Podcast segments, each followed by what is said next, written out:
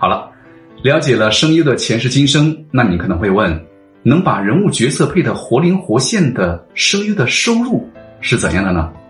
接下来我们就来简单了解一下。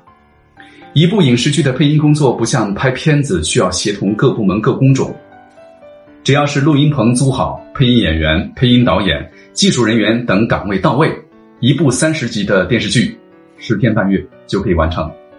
配音员的报酬按集。来计费，一般是三五百一集，啊，即便是好莱坞电影大片的主角儿，配音费用也不过千元左右。但是流量经济开始盛行之后呢，一些有流量的声音大咖从幕后走向了台前，为更多的人所熟知，他们的配音费用可以达到每集一两万。但这里呢，我们想关注的是，影视剧配音这个工作给从业人员带来的满足感。可能是很多行业无法比拟的。你可以试想一下，大家热议的电影、电视剧里面，里面的某个角色是你的配音，甚至是因为你的创作赋予了角色更加丰富、更加饱满的生命力，这种成就感不言而喻。这也是虽然这个行业收入不算多，但仍有大量的人员想进入声优行业的原因。你可能又要问了：如果我要进入声优这个圈子？有没有什么方法？其实声优的声音变现有点特别。作为个人，除非成立自己的配音工作室，否则必须加入一个声优团队来完成配音，然后才能在团队收益中获得自己的收入。紧接着，你可能会问：怎样加入声优这个圈子？我这儿给你三条路：第一，参加声优培训班。影视剧配音演员在国内算是一个小圈子，从业人数不多。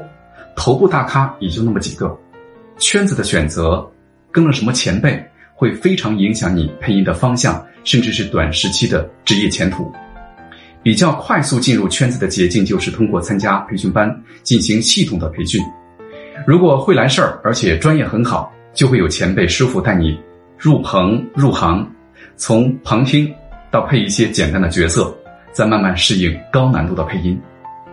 第二。参加声优比赛，现在一些高校和社会机构会常常举行声优比赛，你需要在社交媒体密切关注类似的赛事，比赛前带上自己的精心准备的作品，不管有没有选上，都要争取去现场的机会，那儿可都是圈内的人，是建立行业人脉并且进一步切入声优行业的好机会。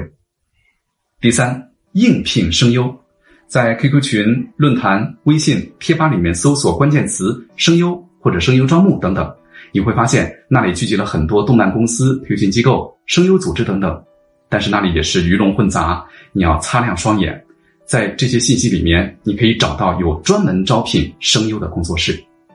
好，以上就是成为声优的三种路径。好，这节课到这儿就结束了。有关这节课内容的收获，欢迎在评论区留言分享你的看法。下节课再见。